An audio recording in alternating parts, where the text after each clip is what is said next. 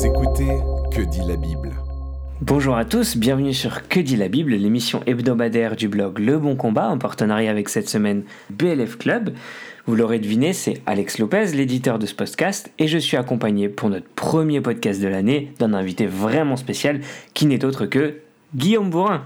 Comment ça va? Et ça, ça c'est de l'invité spécial. Ça va très très bien, mon cher Alex. Merci. Bonne année à toi. Merci, toi aussi. Est-ce que d'ailleurs tu as un petit mot pour ceux qui nous écoutent? Bah, je vous souhaite une année euh, bénie, fructueuse, sainte, sous le regard de Dieu. Que, Dieu nous accorde à tous hein, en 2021 d'être plus proche de lui, euh, qu'il nous conduise dans la repentance euh, partout où c'est nécessaire, et puis qu'on soit euh, prompt à défendre sa gloire, à la manifester. Bref, qu'on soit des chrétiens, tout simplement. Amen, merci Guillaume. Ça s'emboîte assez bien avec la question qu'on a reçue cette semaine d'ailleurs. Une question qu'on a sûrement déjà entendue. Suis-je uni aux personnes avec lesquelles j'ai pu avoir des relations sexuelles? Sur la base d'un Corinthiens 6, versets 16 à 17 Je vais d'abord lire dans la version second 21. Ne savez-vous pas que celui qui s'unit à la prostituée est un seul corps avec elle? En effet, il est dit, les deux ne feront qu'un. Mais celui qui s'unit au Seigneur est un seul esprit avec lui. Jusqu'ici, la parole de Dieu. Si on doit démarrer quelque part, Guillaume, la première question ferait sens. Qu'est-ce qu'un mariage? Alors c'est bien qu'on commence par cette question-là, puisque euh, si, je comprends bien la question de, notre euh, auditeur, euh, il se demande si les relations sexuelles qu'il a pu avoir hors mariage vont constituer des unions du même type que le mariage. Autrement dit, est-ce qu'il est techniquement ou non, ou implicitement ou non marié avec toutes les personnes avec qui il a eu des relations sexuelles. Et donc c'est bien qu'on commence par là. Finalement, c'est quoi le mariage? Bah, c'est une question qui est très débattue et il y a plusieurs réponses différentes qui ont été offertes dans l'histoire de l'Église. Si je devais résumer rapidement les trois principales approches qui ont été évoquées dans l'histoire de, l'Église, on, on en a trois. Euh, celle qui est majoritaire aujourd'hui, y compris dans les églises évangéliques, ou en tout cas qui est la plus populaire, c'est l'approche contractuelle. Et puis il y a aussi l'approche dite sacramentelle, et je terminerai par l'approche d'alliance, qui est probablement euh, la meilleure approche, j'y viens dans quelques instants. L'approche contractuelle, euh, c'est une approche euh, finalement euh, euh, qui définit le mariage comme un contrat bilatéral, euh, volontairement formé, volontairement maintenu et éventuellement volontairement dissous par deux individus. En règle générale, l'approche contractuelle envisage le mariage dans une perspective séculière qui peut éventuellement prendre une teinte euh, christianisée si la loi le permet. Autrement dit, c'est l'officier d'état civil hein, qui va euh, euh, effectuer le mariage. Et puis, bah, s'il y a une délégation de pouvoir à des pasteurs ou à des prêtres, comme c'est le cas là où j'habite au Québec ou comme ça l'est aux États-Unis, eh bien, on va lui donner une teinte christianisée, mais ça reste une relation bilatérale, une relation contractuelle. En France, euh, le législateur n'autorise pas les ministres du culte à, marier deux personnes. C'était assez drôle, hein, quand, moi-même je me suis marié, c'est Florent Varac qui, a prêché, et il insistait bien sur le fait que bah, on était déjà mariés avant de venir à l'église. D'ailleurs, ça nous avait euh, occasionné quelques débats entre Florent et moi, et il y a des podcasts un peu contradictoires. euh, un sur Un pasteur vous répond que vous pourrez écouter, un autre sur Que dit la Bible, où on, dit, on explique un petit peu notre désaccord sur cette vision des choses. Et comme vous le savez tous, hein, une fois qu'on sera au ciel, tout le monde verra que j'avais raison et que Florent Varac avait tort. Donc cette approche contractuelle, euh, selon John Witt, qui est l'un des plus grands spécialistes de l'histoire euh, du droit du mariage, est probablement le modèle le plus euh, répandu dans le monde occidental. Et je le disais, c'est l'approche la plus populaire dans le monde évangélique. Il faut noter qu'elle est quand même très influencée par le système juridique romain. Ensuite, il y a une deuxième approche très influente, traditionnelle, l'approche sacramentelle. Selon cette vue, en fait, le mariage est un sacrement de l'Église. Et comme vous le savez, dans l'Église catholique, mais également dans toutes les églises qu'on pourrait appeler euh, nominales ou traditionnelles, je sais pas comment vous voulez les appeler, j'essaye de pas utiliser un, un vocabulaire qui soit euh, trop négatif, mais qui, je dirais les églises euh, sacramentalistes, hein, c'est comme ça que moi je les appelle, euh, voient dans le sacrement un moyen de conférer une grâce, et donc le mariage lui-même confère la grâce de l'Église. En d'autres termes, avec cette approche, les époux sont unis euh, par le lien du sacrement et ils en retirent une efficacité pour leur marche chrétienne, une efficacité salvifique.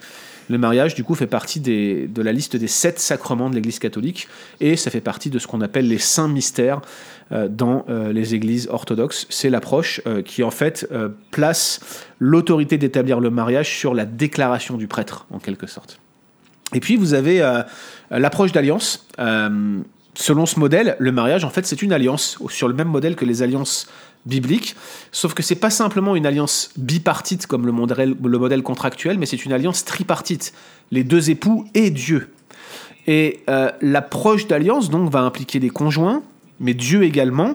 Et elle envisage le mariage euh, non pas comme régi par euh, une ordonnance de l'Église ou comme régi euh, par le législateur public, on le disait tout à l'heure, le magistrat, le maire, le, je ne sais pas qui marie dans différentes sociétés publiques séculières.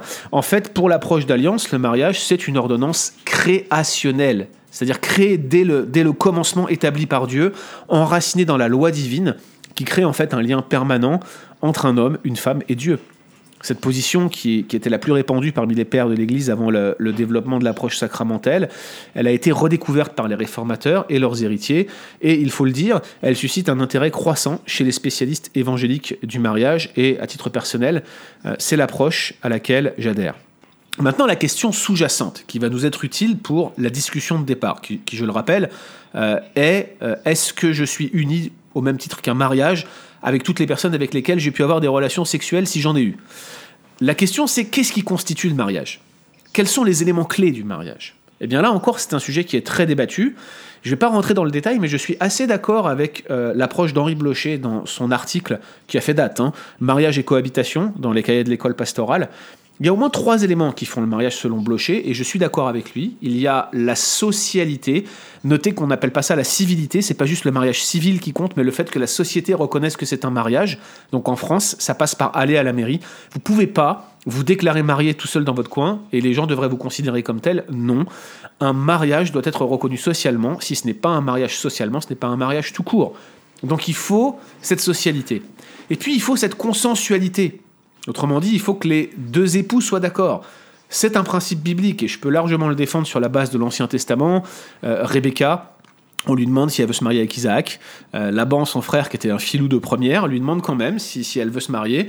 Euh, Saül, qui pourtant tendait un piège à David, demande à Michal, enfin plutôt il, marie Michal à David parce qu'il avait noté qu'elle l'aimait.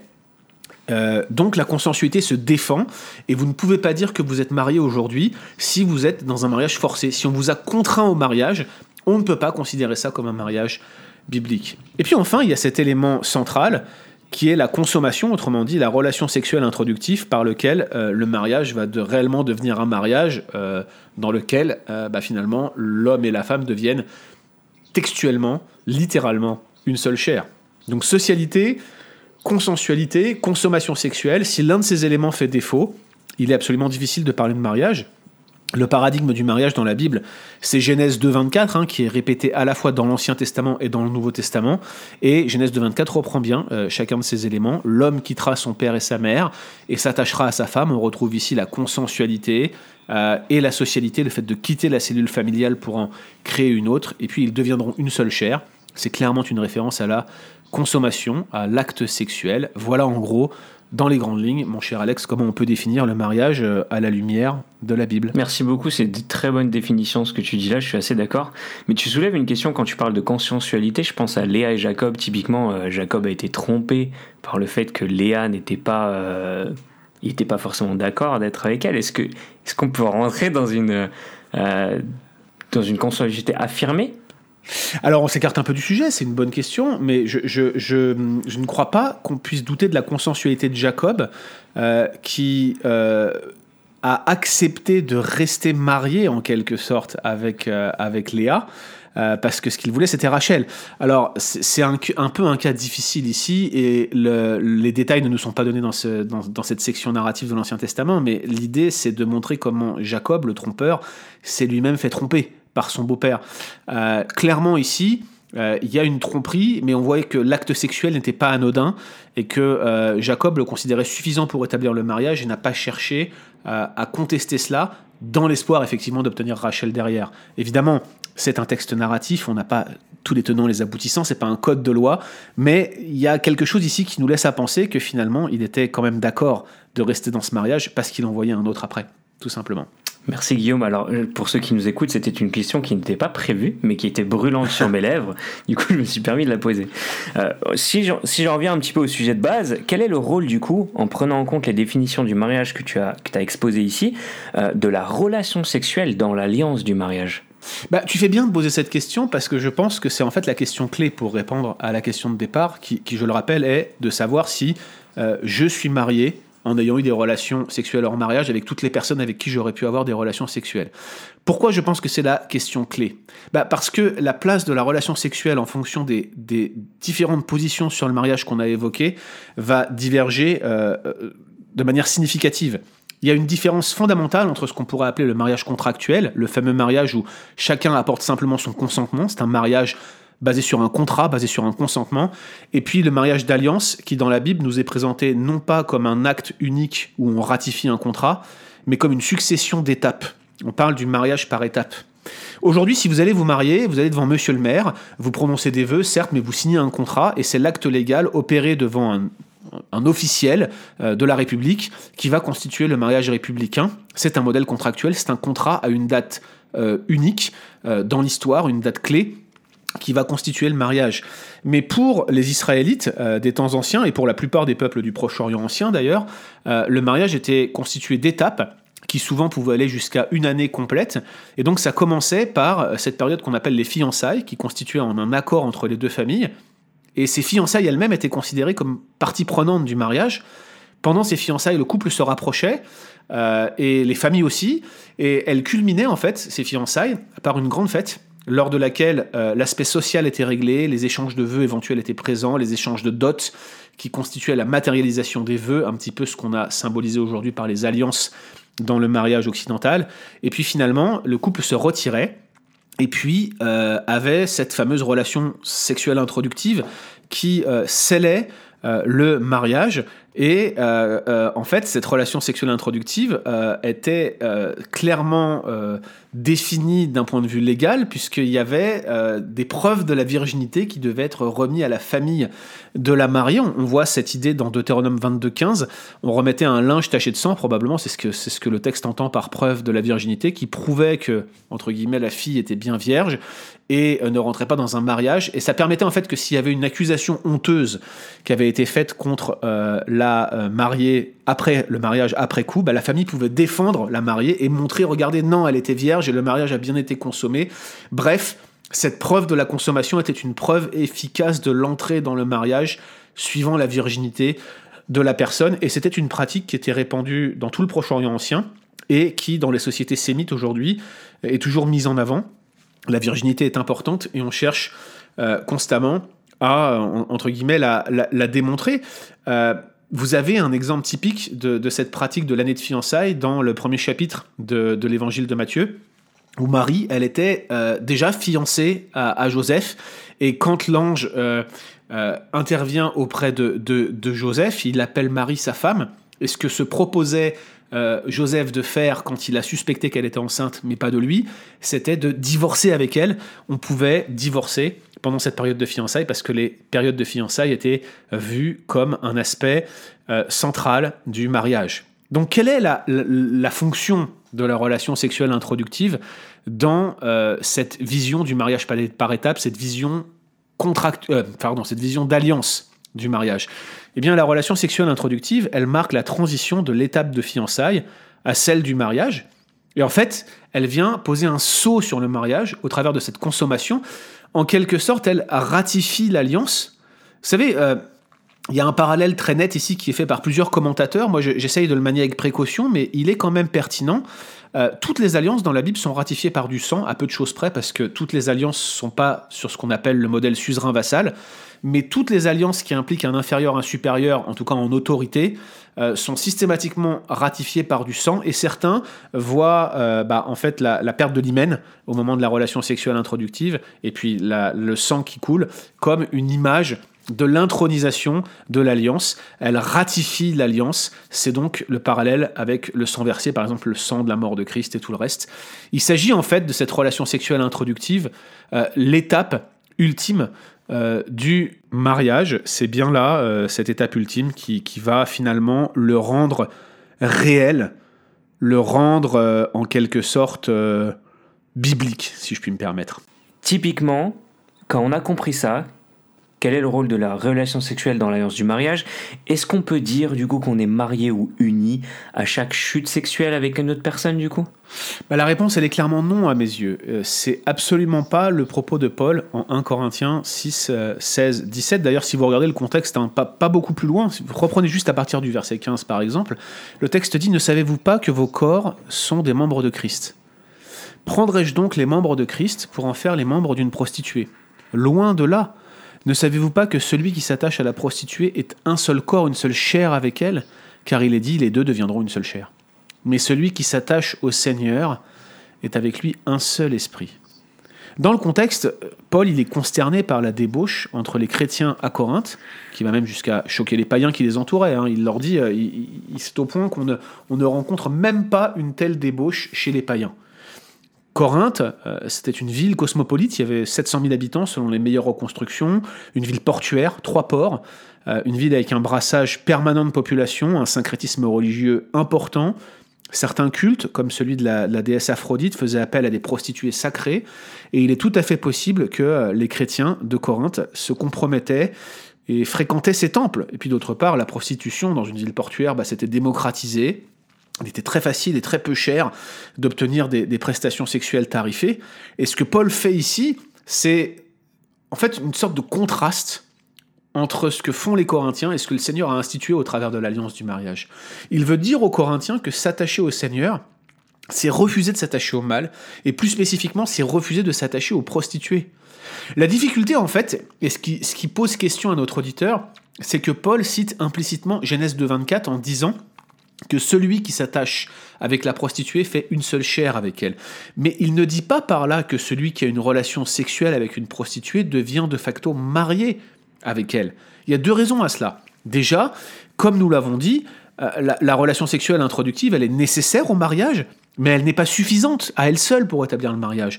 Une relation sexuelle hors mariage ne suffit pas à établir le mariage lui-même. Regardez l'exemple de la Vierge fiancée qui couchait avec un homme en Exode 22, 16, 17. Elle couche avec un homme, mais il faut l'accord de son père pour que cette Vierge devienne effectivement mariée. La relation sexuelle ne suffit pas. Il faut cet aspect social où la famille donne son accord. D'ailleurs, il y aurait beaucoup de choses à dire là-dessus. Je suis absolument convaincu à titre personnel qu'on néglige complètement la vie des familles dans le mariage aujourd'hui et c'est une grave erreur lorsqu'on prend en considération l'ensemble des euh, données bibliques. Donc tout d'abord, non, la relation sexuelle seule ne suffit pas à établir le mariage. Et puis deuxièmement, c'est quand même le seul endroit du Nouveau Testament où Genèse de 24 n'est pas cité en entier. À vrai dire, Genèse de 24 est cité six fois dans l'ensemble des Écritures, dont une fois ici en Corinthiens 6, Partout, c'est l'ensemble du verset, c'est pourquoi l'homme quittera son père et sa mère, s'attachera à sa femme, et les deux formeront une seule chair. Partout, c'est l'ensemble du verset qui est cité, sauf ici, où Paul choisit volontairement d'isoler la dernière clause, la fameuse clause une seule chair, et ce pour souligner une bien mauvaise utilisation de la sexualité. L'idée est la suivante, les relations sexuelles hors mariage, dit Paul, sont une parodie de mariage, une contrefaçon de la relation d'alliance et d'amour entre un homme et une femme. C'est un renversement du principe créationnel, du mariage fondé dans la loi créationnelle de Dieu. Cela renverse la loi de Dieu. C'est un phénomène qu'on pourrait qualifier de tentative de décréation, de renversement de la création. Paul veut souligner ici que les Corinthiens défont ce que Dieu a fait en allant coucher avec d'autres femmes que la leur. Le vrai mariage, euh, pour Paul, symbolise l'union entre le chrétien et l'Église. Regardez les codes de maisonnée euh, à la fin d'Éphésiens 5, Éphésiens 5, 25 notamment. Le vrai mariage va pointer vers cette union entre Christ et l'Église, et par leur débauche, les Corinthiens ne font que proclamer qu'ils ne tiennent pas en haute estime leur union avec le Christ. Et c'est là l'argument de Paul pour dénoncer la laideur de l'immoralité sexuelle. C'est un contraste, c'est une contrefaçon de l'union avec le Christ. C'est une parodie de l'union maritale. C'est ça que constitue l'immoralité sexuelle. Mais ce n'est pas parce que quelqu'un aurait couché avec une autre femme ou un autre homme, se serait livré à l'immoralité, qu'il euh, serait de facto marié avec lui. Ce n'est pas du tout ce que dit ce verset. Merci Guillaume, je pense que c'est très important de souligner ça et de ne pas euh, passer à côté. Sinon, ça peut euh, donner naissance à des, des dérives et même des applications très graves dans l'Église. Du coup, on en vient à notre dernière question. Qu'est-ce qu'un texte comme celui-là peut nous apprendre? Oui, c'est important de la poser parce qu'effectivement, on vit à une époque où finalement on est régi par un modèle contractuel et on croit à un mariage d'alliance, puisque la Bible nous, présente un mariage par étapes, mais ce n'est pas ce que nous vivons dans nos sociétés. Et, soit dit en passant, puisqu'on en est à, à notre 15e aparté dans cet épisode, je peux me permettre de dire simplement que l'une des grandes difficultés à établir la théologie du mariage sur une base historique de regarder l'évolution du mariage dans l'Église, c'est que dès le début de l'Église primitive, les chrétiens se sont retrouvés dans une situation où l'Empire romain euh, faisait la promotion d'un mariage contractuel alors qu'eux-mêmes n'adhéraient pas à une forme de mariage contractuel et tous les premiers conciles qui traitent du mariage cherchent en quelque sorte à faire rentrer les paramètres bibliques d'un mariage d'alliance dans un système contractuel et c'est ce qui fait aujourd'hui qu'on a un modèle un peu hybride où il y a des aspects contractuels et des aspects d'alliance y compris dans notre législation à la française, qui est directement dérivé du droit canon catholique romain. Bref, je, je ferme la parenthèse ici, mais un texte comme celui-ci, du coup, qu'est-ce qu'il peut nous apprendre à nous? Eh bien, tout d'abord, ce n'est pas parce que vous avez chuté sexuellement que vous devez automatiquement vous marier. Oui, ça a été enseigné dans certains milieux évangéliques à une époque. Voilà, t'as couché avec cette fille, tu te maries avec elle.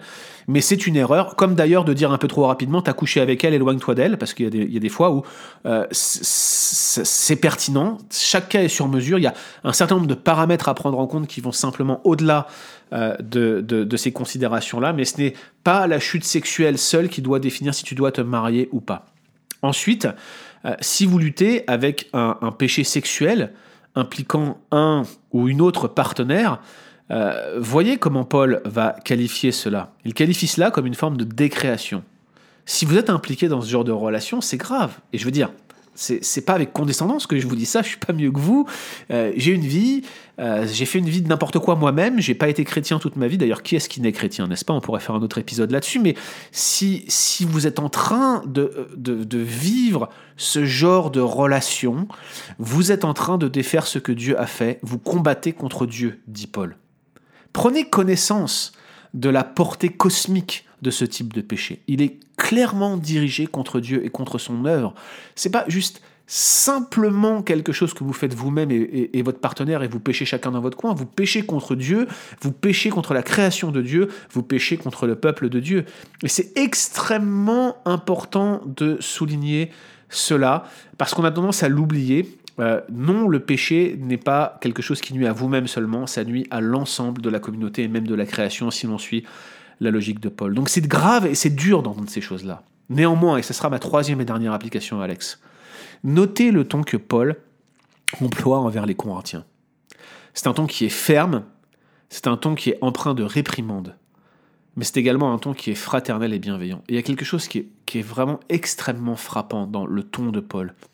C'est que même s'il leur balance une succession de reproches du chapitre 1, verset 10, jusqu'à la fin du chapitre 15, il ne cesse à aucun moment de les appeler frères, frères et sœurs. Il les considère comme des frères. Il ne cesse pas de les considérer comme des chrétiens. Il veut les amener à la repentance, il veut les aider à s'en sortir. Et ça, c'est un message pour nous, chers amis. Il y a de l'espoir pour nous, il y a de l'espoir pour vous si vous luttez avec une relation de ce type. Dieu veut vous en sortir, Dieu veut vous restaurer, Dieu peut démêler les nœuds les plus emmêlés, il a le pouvoir de le faire et on ne le rappellera jamais assez, on est à votre disposition, à la disposition de l'Église avec ce podcast que dit la Bible, avec le blog Le Bon Combat. On veut tendre la main à tous ceux qui luttent et qui galèrent en toute confidentialité. Vous avez un souci quel qu'il soit, vous pouvez nous contacter, hein. vous vous servez des formulaires de contact du blog, on, serait content de pouvoir interagir, échanger avec vous, vous diriger vers une bonne église avec des gens de confiance qui pourraient vous aider et vous accompagner. C'est notre but, c'est notre ministère. Ne restez pas seul. Oui, l'adultère euh, et l'immoralité sexuelle sont des choses très graves, ce sont des péchés cosmiques. Oui, il y a grâce en Jésus-Christ. Pour le pire des pécheurs, dont je suis le premier, n'est-ce pas? C'est extrêmement important et merci d'avoir rappelé ces vérités, notamment Paul qui arrive à dire la vérité avec amour. Je pense que c'est beau de le voir écrit, c'est beau de le vivre aussi. Et euh, c'est souvent une question qui sème la graine du doute lorsqu'on est confronté à ce genre de, de problématiques, que ce soit personnel ou quand c'est dans notre encourage. Donc il est bon de se souvenir et de s'appuyer sur comment Dieu perçoit la notion d'alliance et de mariage Rappelez-vous des points qui ont été cités plus haut, c'est une alliance qui est ratifiée par l'union sexuelle. Euh, quand on parle de ratification, on parle vraiment d'authentifier quelque chose. Rappelez-vous de l'image du notaire lorsque vous achetez quelque chose, un bien. Euh, c'est pas la poignée de main qui, fait que vous êtes propriétaire, c'est pas le bonjour, c'est ni, ni même le félicitation. C'est lorsque le notaire appose son sceau et c'est une manière euh, d'apposer un sceau et de réitérer, ratifier une nouvelle fois cette alliance que Dieu proclame bibliquement. Rappelez-vous une chose, c'est que nous sommes appelés à appliquer toute la fermeté de l'Évangile en appliquant toute la mesure de grâce que Dieu nous accorde chaque jour. C'était Que dit la Bible en partenariat avec BLF Club.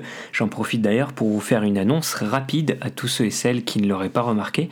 Mais si vous vous abonnez via l'application podcast d'Apple ou de Google, euh, ou même d'autres plateformes, vous recevrez la notif de podcast un jour plus tôt, donc mercredi au lieu de jeudi habituellement. C'est cadeau, ça nous fait plaisir. C'est pour la nouvelle année au bon combat, la petite astuce du jour. En tout cas, pour la nouvelle année, BLF Club vous offre un livre audio qui s'intitule 60 jours pour voir l'invisible de Alcorn Randy. Ce sont 60 méditations afin de faire un focus sur notre vie sur Terre et de comprendre qu'elle est éphémère et qu'elle n'est qu'un instant avant l'éternité qui nous attend. Un livre qui se prête plutôt bien pour un début d'année. Vous retrouverez toutes les informations dans les liens du podcast. Quant à nous, nous nous retrouvons la semaine prochaine. Retrouvez d'autres épisodes sur www.leboncombat.fr.